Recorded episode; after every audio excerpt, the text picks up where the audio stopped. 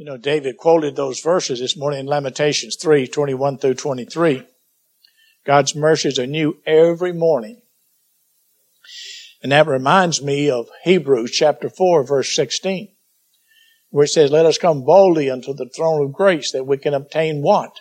Mercy. Now, I need that every day. And I need to go to the throne of grace every day. So when you think about it, that's one way that God's mercy is new every morning, because we go to the throne of grace every morning. I preached the one sermon, Start Your Day in Heaven. Start your day in heaven. This morning we're going to be looking again at 1 John 4, 14-16. We're going to be talking about the Savior again this morning. And we have heard and we have seen and do testify that the Father sent the Son to be the Savior of the world. Whosoever shall confess that Jesus is the Son of God, God dwelleth in him and he in God. And we know and believe the love that God hath to us. God is love. And he that dwelleth in love dwelleth in God, and God in him. May we pray. Father, may you bless the word to our hearts, open up our minds and understanding that we may receive the engrafted word to build us up in the faith. In the name of Jesus we pray. Amen. As we see in verse 13 of this chapter that God had given us His Spirit. And now it says that John moves to the fact that God sent His Son in verse 14.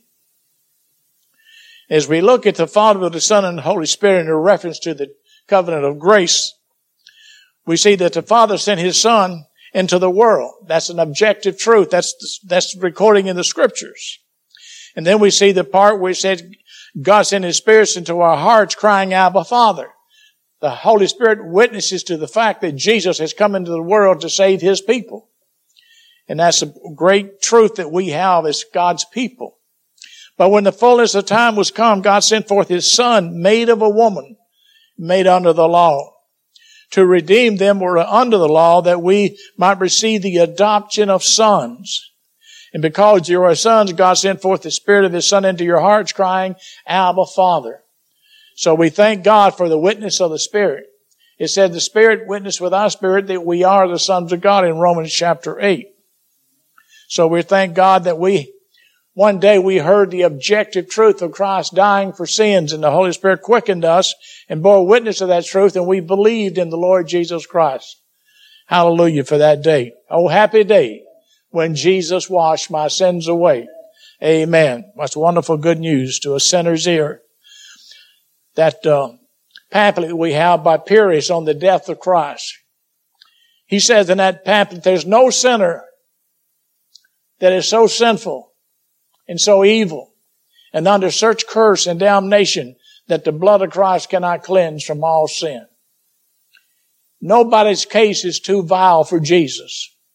He can cleanse Paul, who was a Pharisee, Mary Magdalene, others who had lived such murderers, thieves, reprobates, God-haters. Jesus can change any individual to a vessel of mercy.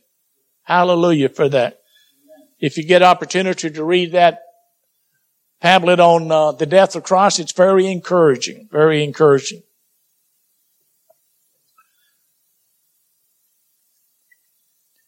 And John said, we who have seen Him, the word must here refer to the actual eyewitnesses of the life of Jesus on earth. In other words, John is referring to himself and to the following apostles. They saw Jesus Christ.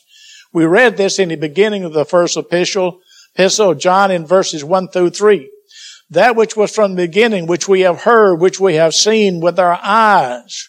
They saw Jesus face to face, which we have looked upon and hands have handled the word of life.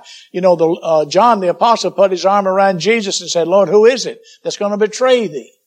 And you remember the time that he told Thomas, reach forth your hand and see the spirit in my side and my hand, the holes in my hand. And so they actually saw Him and touched Him. They knew He wasn't a ghost. For the life was manifested, and we have seen it, and bear witness and show unto you that eternal life, which was with the Father and was manifested unto us, that which we have seen and heard and declare, we also unto you, that you also may have fellowship with us. And truly our fellowship is with the Father and with His Son, Jesus Christ. Beloved, it's all about the Father and the Son and the Holy Spirit. The Holy Spirit is sent into our hearts to give us life. We're born again. And then the Holy Spirit draws us to Christ to put our faith and trust in His finished salvation. He's the Savior. He's the Savior. And I want you to rejoice this morning that Jesus is our Savior. You know, I can say He's David's Savior, but can I say He's my Savior? That's when it's really personal, when you can say, Jesus is my Savior. Hallelujah. He's called the Son of God by nature. He is the same nature as the Father, the Son who is the image of God, the Son who is God in human flesh, the Lord of glory, and our Savior. Oh, beloved, He is our Savior. And that brings us to Matthew 1:21, when the angel announced His name should be called Jesus. Now, the name Jesus means Savior. And she shall bring forth a son, and thou shalt call his name Jesus, for he shall save his people from their sins. Notice the word shall, not maybe. He's not going to try to do it. He shall save his people from their sins. And we thank God for that. Well, when did that begin? Well, Paul gives us the answer in 2 Timothy 1:9, who has saved us and called us with a holy calling, not according to our works. There's no works involved in salvation. None at all. Now, we're not against works in service, but not in salvation. There's no works in salvation. But according to His own purpose. We're called according to His purpose and grace. Now, when was that given us? Which was given us in Christ Jesus when? Before the world began. That's when your salvation and my salvation began. It began with God the Father, God the Son, God the Holy Spirit in the everlasting covenant. And when they purposed the plan of salvation, God sent forth His Son. We see in time, we see that covenant starting to be manifested in time. In the fullness of time, God sent forth His Son to redeem His people, to save His people. Hallelujah, what a Savior. Paul said in Titus 3:5-6, not by works of righteousness. You don't get to heaven by good works. Not by baptism. Not by joining the church or the congregation, not by doing good deeds.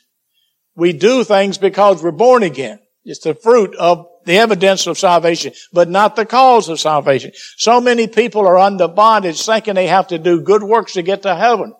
Some will say, well, maybe my good works will outweigh my bad works and I'll go to heaven. Beloved, there's no works can buy you into heaven. It's by grace. Only by grace, by the grace of God. Amazing grace, how sweet the sound that saved a wretch like me. John Newton understood that. He was a slave trader. He was an agnostic. He made fun of God and the things of God. That's hard to believe, isn't it? Until you read his life and his story of John Newton. And then God brought him down to sickness, almost died. And he was on a ship, and then he come to really see the Savior, the Lord, and renounced himself as an unclean vessel, nothing but rags and just filthy. And God reached down by His grace and saved John Newton. And he penned that poem, actually, not knowing it would be a famous song one day, Amazing Grace, how sweet the sound that saved a wretch like me. He penned that not knowing one day thousands of believers would be singing that in congregations around the world. But it goes on to say, but according to His mercy, He saved us. See how God was bringing something out this morning through Dave by bringing up those scriptures. See how we're talking about mercy this morning. Mercy, we began with mercy and we're continuing with mercy. I don't know about you, but every day I do need that mercy. The forgiveness of God. When you look within and see how vile yourself outside of the grace of God, I tell you what I want mercy. Give me mercy, Lord. But according to His mercy, He saved us by the washing of regeneration and renewing of the Holy Ghost. This takes the power of God to make a new creature in Christ Jesus, Roger. We can't do it. The preacher can't do it. We cannot change your heart. We cannot change your soul. We cannot renew your mind. It takes the Holy Ghost power to change an individual and make them into a new creation in Christ Jesus, which He shed on us abundantly through Jesus Christ our Lord. It comes through Christ. There's no salvation outside of Jesus Christ. God brings salvation through His Son, through the Holy Spirit, to our heart and souls. So we see that He saved His people, the Savior. He's the Savior. The next thing we see is the deity of the Savior. He's God. Man in it, just a man could not die for us. Moses couldn't die for us. One of the greatest apostles that ever walked this earth was the Apostle Paul. He couldn't go to the cross and die for you because he could not bear the wrath of God. That's the reason God was manifested in flesh, God's Son manifested in human flesh. Only the God-man could die as our substitute. Plus, Paul would have had to die for his own sins. See, and that wouldn't work. He couldn't die for our sins. That's why we have such a Savior, such a Savior. He is represented to have been or existed in the beginning, and is asserted to be God. In the beginning was the Word, and the Word was with God, and the Word was God. That's talking about Jesus Christ in John 1:1. He's called the mighty God in Isaiah 9:6. He's called the true God. He is the true and eternal God, 1 John 5:20. He's called a God over all, blessed forever, Romans 9:5. These are verses declaring that Jesus Christ, who walked on this earth, was God manifested in flesh, God walking in human flesh on the earth. So when you think about the apostles, we saw Him, we heard Him, we touched Him. They're talking about God was walking among the world. Isn't that hard to believe sometime, Brother Dave? That God would humble Himself, take on human flesh, and walk among His creation, who has all power and all authority among heaven and earth, who is the Almighty God, the Creator, as we're going to see. Christ was from eternity. He's eternal. John 1:1. In the beginning was the Word, and the Word was with God. In the beginning, God. He's immutable. Hebrews 13:8 say He's the same yesterday and today forever. Jesus is the unchangeable God. He's omniscient. He knows all things. John 21:9. He's omnipresent. He says that even the Son of Man who's in heaven and He was on earth at the same time. You say, how can that be? In His deity, He was in heaven. On His humanity, He was on earth because He was the God-man. You have to keep that distinction. He is declared to lay the foundations of the earth, and the heavens are certain to be the work of His hands. Hebrews 1:10 through 11 and 12. He created everything, beloved. And He humbled Himself to be your Savior and my Savior, to die for our sins. Prayer is directed to Jesus. We pray to the Father through Christ. Grace and peace be multiplied. Praise is offered to the Lord Jesus Christ. You know, the Apostle Paul was so caught up with the love of God, he says, listen, the love of Christ is what constrains us. When you get a picture of the love of Christ, it will constrain you to be more conformed to the image of Jesus Christ. And beloved, the reason we exhort you to read the Word of God daily in your daily Christian life is this. In Corinthians, Paul says, as we look into the Word of God, we are changed from glory to glory. We're being changed unto His image. You want to be more like Christ, you must read the Word of God. The Holy Spirit will work on your soul. He will renew your mind till you become more and more like the Lord Jesus Christ in your daily walk. But you have to read the Word. The Holy Spirit renews your mind through the reading of the Word. We need that every day, renewing of our mind, because we are affected with this world. What we see on TV, all this disheartening news of the world, the condition of the world, the condition of America. We need to get our minds off those things and be looking more to Christ. Paul says, looking unto Jesus, the author and finisher of our faith. Take time to get away from the world, even in your mind. It's hard, isn't it? Because there's so much stuff jumping up everywhere. Everywhere you look, it seems to be trouble, murder, distress, chaos, killings, missiles over in Ukraine, in Russia, young men dying on both sides, thousands and thousands of young men dying. Beloved, we see reality of death. It's reality. But oh, we have an anchor within the veil, which is Jesus Christ our Lord. The next thing we see is the Lord's incarnation. It says in Hebrews chapter 10, verse 5, wherefore when he cometh into the world, he says, sacrifice and offerings thou wouldest not, but a body hast thou prepared me. Why did he need a body? Because God cannot die. God could only die in human nature. He had human nature. He had a divine nature. And it was the human nature that could lay down that human nature's life and give that life. He laid down his life freely. For you and I. And as we think about that, how wretched we are outside of Christ, how sinful we are. We deserve nothing but hell itself. But Jesus loved us in spite of what we are. He loved us. Paul said, who loved me and died and gave himself for me. That needs to draw us to him. That love, that compassion, that mercy. How he suffered. And John 1:14 says, and the Word was made flesh and dwelt among us. That word dwelt means to tabernacle among us. And we beheld his glory. The glory is of the only begotten of the Father, full of what? Grace and truth. The law came by Moses, but grace and truth came through Jesus Christ. Oh, beloved, hallelujah for the incarnation. The next thing we see is the Savior and his death or his sacrifice. This is why he came into the world, to sacrifice himself for his people. I'm grateful for all his teaching. He's the great teacher.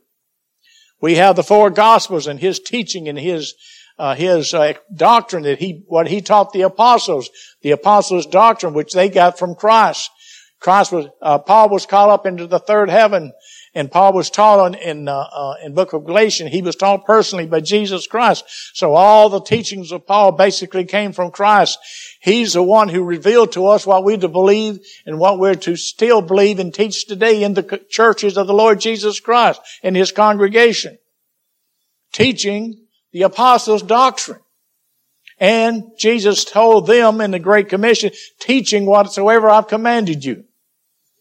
So truth is important, but truth brings us to this point, sacrifice. Peter says, he is said to have bore our sins in his body on the tree. 1 Peter 2:24, he bore our sins in his body on the tree. When you think about the crucifixion, it'll be coming up. Everyone will be celebrating Easter soon. They do it once a year. We do it every Sunday. We celebrate the resurrection and death of Christ every Lord's Day. Every Lord's Day. And every day we wake up, we need mercy. Where do we get mercy? Through Christ. Paul said, determine not to know anything among you save Jesus Christ and him crucified. It says in Isaiah 53:6, the Lord laid on him the iniquity of us all.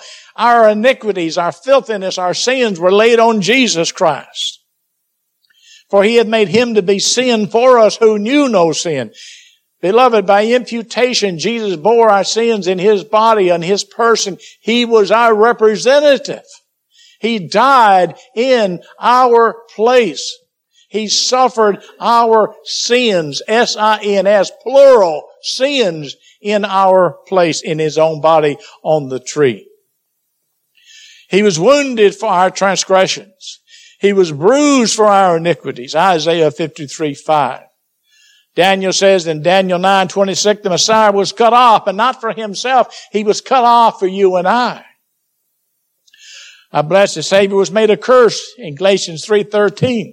Cursed is everyone who hangeth upon a tree. He was cursed of God when he hung at Calvary. That's what the Jews said. He's a curse. He's a curse. He said he was the Son of God. He's the curse of God. And he actually became the curse of God because of you and I. He bore our sins and bore our curse. Oh, beloved, that's why we don't have to face the curse of God, the wrath of God. Jesus bore that for you and I. Hallelujah, what a Savior. The chastisement of our peace was upon him, and with his stripes we are healed. Are we healed? He healed all our infirmities. He gave his life a ransom for many, Matthew 20:28. He gave his life. One author said, what more can you give than your life? He gave everything for you and I. And he simply tells you and I, follow me. Follow me. Is it unreasonable that we should follow the Lord? Paul said, I beseech you by the mercies of God, Romans 12, that you present your body a living sacrifice. Look at the mercy of God now. Now, you should, because of all the mercies and what Jesus has done, you should present your bodies a living sacrifice unto God, which is your reasonable service. It's not something unusual. We should be willing and thrilled that we can serve the Lord with our body, with our soul, with our mind, with our heart, with our whole being. Give it back to the Lord and praise. A living sacrifice. God don't want some dead sacrifice. He wants a living sacrifice. Amen. Our gracious Redeemer purges our conscience from dead works to serve the true and living God. It said, once in the end of the world hath he appeared to do what? To put away sin by the sacrifice of himself. I'm glad that God, the Son of God, put away my sins forever. They've been put away. As far as the east is from the west, God says, to be remembered no more. Hebrews said, their sins and iniquities I will remember no more. That's another reason we should serve God with all our heart and with all our soul, with all our mind, because of the goodness and mercy of God toward us. Love will draw you quicker than anything else. If a man wants to draw a woman's heart, he has to show her love. And if a woman wants to draw a man's heart, she has to show him love. Love is what binds us together as a congregation, as a family, as a husband and wife. It's love. Where there's no love, there's no unity. We need, and it's got to be that love that comes from the heart, that love that comes from the soul, that love which is shed abroad in our hearts by the Holy Spirit. That's why when we walk with God, we walk in the Holy Spirit. We then can love one another with a fervent love as we should. One mark of the church of the Jesus Christ, the congregation, is that we to love one another as he loved us. Thank God for his congregation. Thank God for the brothers and sisters in the church that we can show forth love and kindness toward each other. And we can help one another, build up each other in the faith. Paul said, when Revelation, it says, unto him who hath loved us and washed us from our sins, plural, in his own blood. Beloved, when Jesus shed his blood at Calvary, and that blood was coming out in the thorns in his head, and that blood was being shed, that was the blood, is what cleanses us from all sin. All sin. I'm glad God put all on there. If he had said some sins, I'd have said, well, maybe some of mine are not forgiven. But all sin. And as Samuel Peary says, there's no sinner so sinful that the blood of Christ can't cleanse them. Hallelujah for that. I don't care how sinful you are, the blood of Christ can cleanse anyone, everyone, from all sin who look to him for salvation. He made peace by the blood of the cross, Colossians 1:20. He has made reconciliation for us in Daniel 9:24. Paul says in Romans 5:9, much more than being now justified by his blood. We've been acquitted by blood. His blood has covered us. God sees you and I in Christ, and in Christ we have no sin. Now, it's hard for our minds to grasp that we, in God the Father's sight, we're sinless. You say, how's that possible? Because he sees us in Christ, and the blood covers us from all sin. We've been justified from all sin in Christ. Now, he sees us in ourselves. In ourselves, we need chastising at times. Father, we chastising. Whom the Lord loveth, he chasteneth and scourgeth every son and daughter. And if you be without chastisement, then you're bastards and not sons. When we were enemies, we were reconciled to God by the death of His Son. When I was walking around dead in trespasses and sins, without hope and without God in the world, I was already reconciled to God by the Lord Jesus Christ, but I knew nothing about it. But oh, happy day, that day I came to see Jesus as my Savior, Brother Dave. My Savior, who washed my sins away, who was my propitiation, 1 John 1:2. What a blessing. There's so much more could be said on His sacrifice and His dying for us. Paul said, I'm determined not to know anything among you save Jesus Christ and Him crucified. He always had Christ's crucifixion in his view, no matter what he did. Now we come down to the resurrection. Without the resurrection, we still be dead in our sins. The angel declared, He is not here in Matthew 28:6. He is not here, for He is risen. As He said, come and see the place where the Lord lay. In Luke, it says in Luke 24:6, He is not here, but is risen. Remember how He spake unto you when He was yet in Galilee. And in verse Mark 16:6, and He said unto them, be not affrighted. You seek Jesus of Nazareth, which was crucified. He was put to death and crucified, but He is risen. He is not here anymore. This grave couldn't hold the Son of God. This stone up here couldn't hold Him. He's come out of the grave. He's been resurrected. That's the good news. They went all through Jerusalem preaching the resurrection of Jesus Christ. They turned Jerusalem upside down, it said. These people come here and they've turned this whole city upside down. What were they preaching? Jesus Christ and Him crucified and resurrected from the grave. Hallelujah. That's our joy this morning, all of us. He's resurrected. Where is He at? We're going to see that in a few moments too. It says in Acts chapter 1 verse 3, to whom also He showed Himself alive after His passion by many infallible proofs, being seen of them 40 days, speaking of things pertaining to the kingdom of God. And you know, when He came out of the grave, see, He showed that He had power over death. How is that? As soon as He came out of the grave, there were saints in Jerusalem there who came out of the graves themselves, testifying to the power of God. They were walking around. Those who were dead were resurrected. That must have been something to see.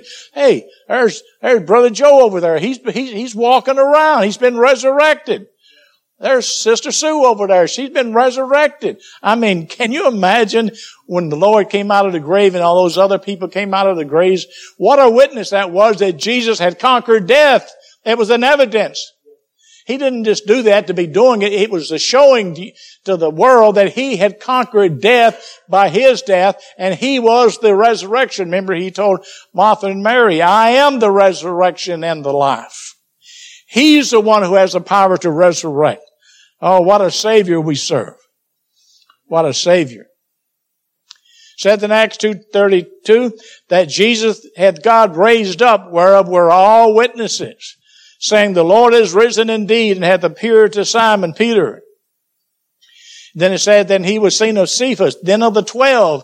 And after that, He was seen of about 500 brethren at once. 500 at once, of whom the greater part remain at this present. But some are fallen asleep. 1 Corinthians 15:5-6.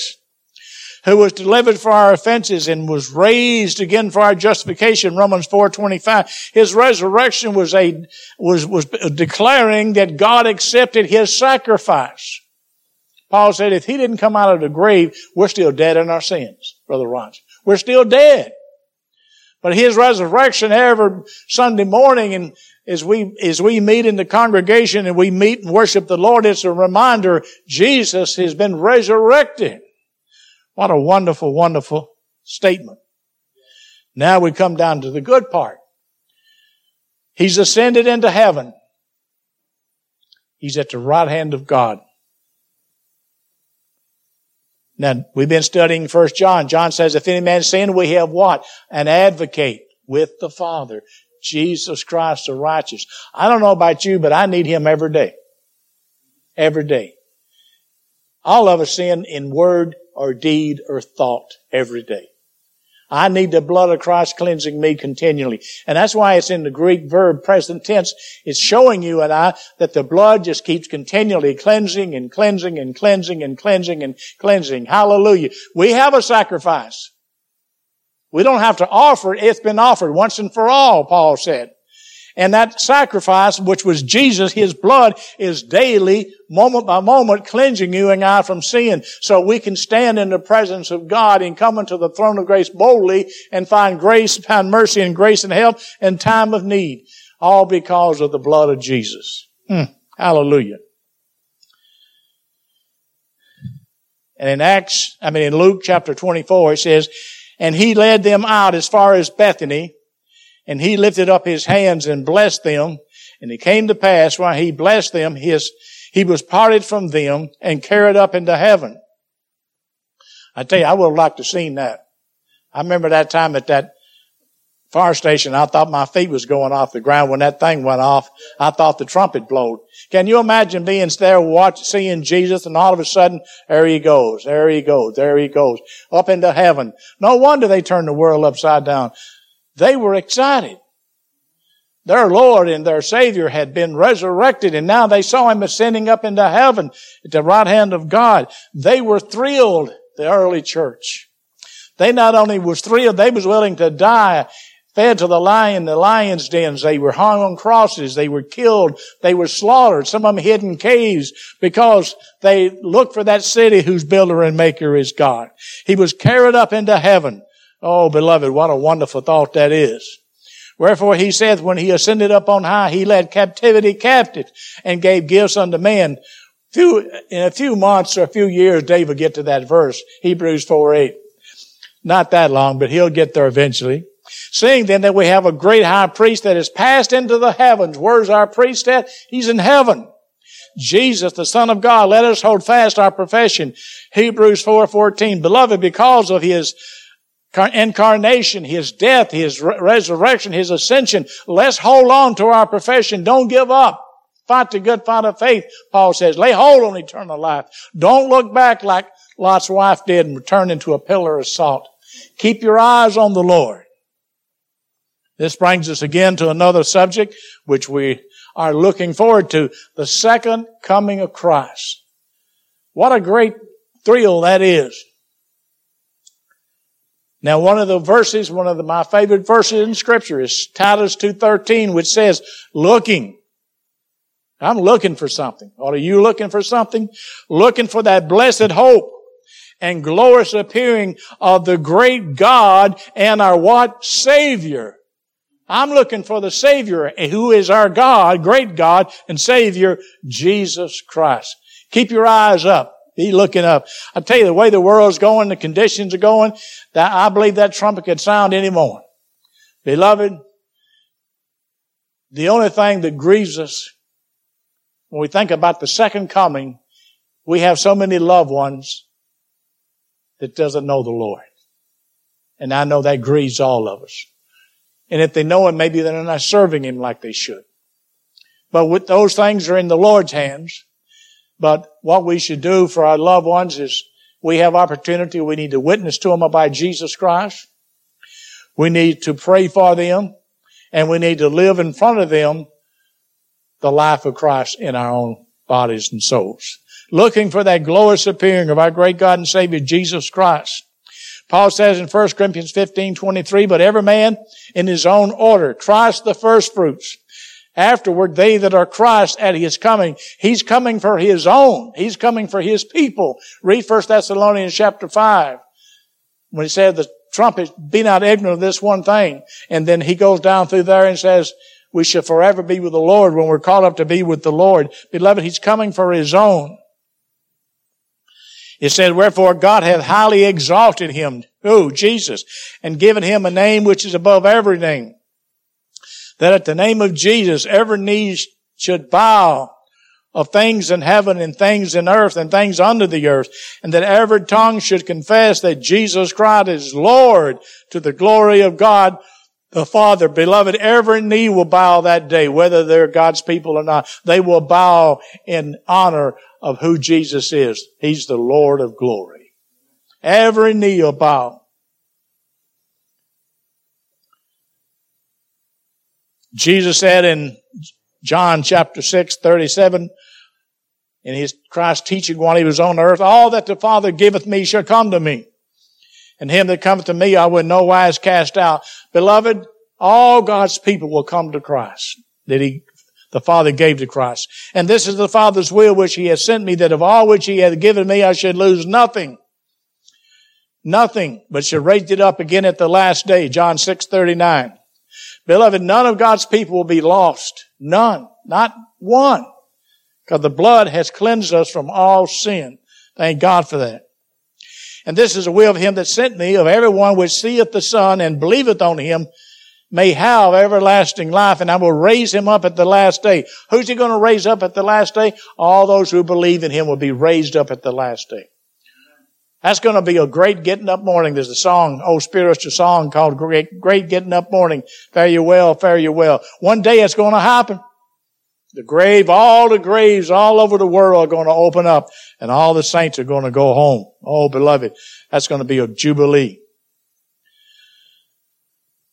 Paul's teaching said also in Ephesians 2, 4 through 7, but God, who is rich in mercy, for his great love, wherewith he loved us, even when we were dead in sins, had quickened us together with Christ. Beloved, all that Jesus died for were quickened with Christ when he died. We were quickened with him. By grace you are saved, and hath raised us up together and made us sit together in heavenly places in Christ Jesus. When he will come out of the grave, we came out of the grave. Why? He was our representative. He was dying for us and being resurrected for you and I. We were resurrected. So all who he died for, all who he shed his blood for, they were quickened with him in his death. They were resurrected with him in his resurrection. No wonder there can be no separation from those who are in Christ Jesus. That in the ages to come he might show the exceeding riches of his grace and his kindness toward us through Christ Jesus. He's called the Savior of the world. Jew and Gentile, not just the Jewish nation only. As I said before, the Jews had the idea that Christ, the Messiah, would only die for the Jews. But John was saying he died for the sins of the whole world. What's he talking about? Jew and Gentile. If you wasn't a Jew, you was a Gentile or a pagan. Revelation has this to say in Revelation 5:9. And they sang a new song, saying, Thou art worthy to take the book and to open the seals thereof. For thou wast slain and hast redeemed us to God. Hast redeemed us, past tense, to God by thy blood out of every kindred and tongue and people and nation. Revelation 5:9. That's what it means by the whole world. There is people out of the whole world that God has redeemed out of the whole world, Jew and Gentile.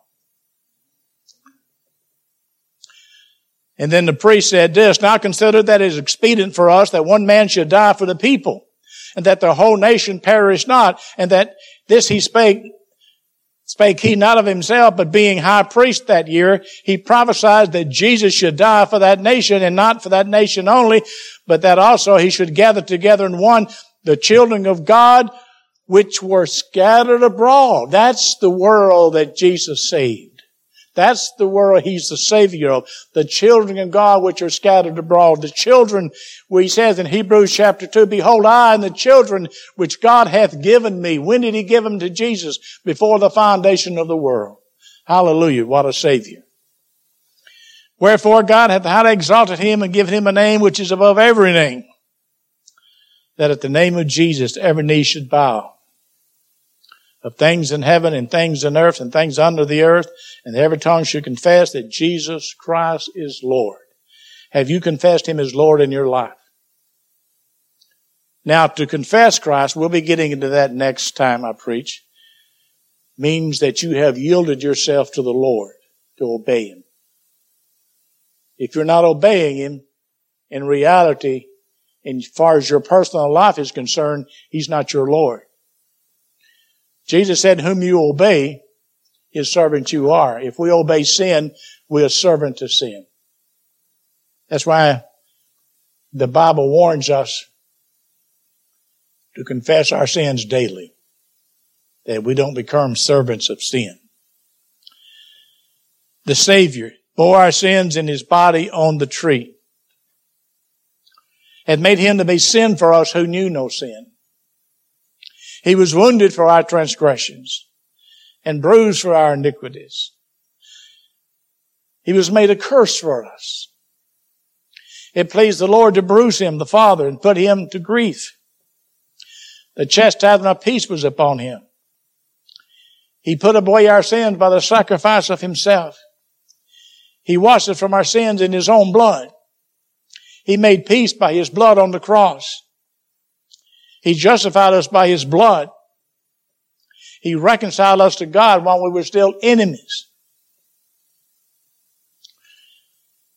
And no wonder he says, whosoever shall confess Jesus is the Son of God, God dwelleth in him, and he in God. That we'll take up the next time, but I want to say, in closing, what Jesus came to do, he completed. He came to save his people. There's not one person in hell that he died for. Not one. All that he died for is in will be in glory. He said, I've lost none.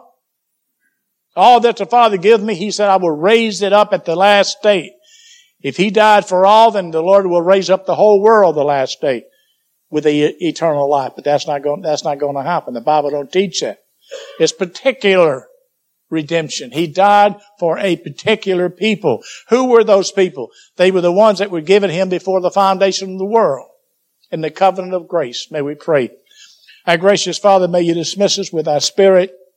We thank you for the Word of God. We thank you for the comfort that we have that Jesus is our Savior. He's the Savior of those that believe. He's coming back for those that believe in that day. Believers will be admired in him. We'll look for him. We're looking for his second coming, that we should be changed into like his body, and we'll be without sin, without blemish, and without spot. We'll be raised with an incorruptible body like our Lord. We're looking forward to that day. In the name of Jesus we pray. Amen. Someone have a song in closing.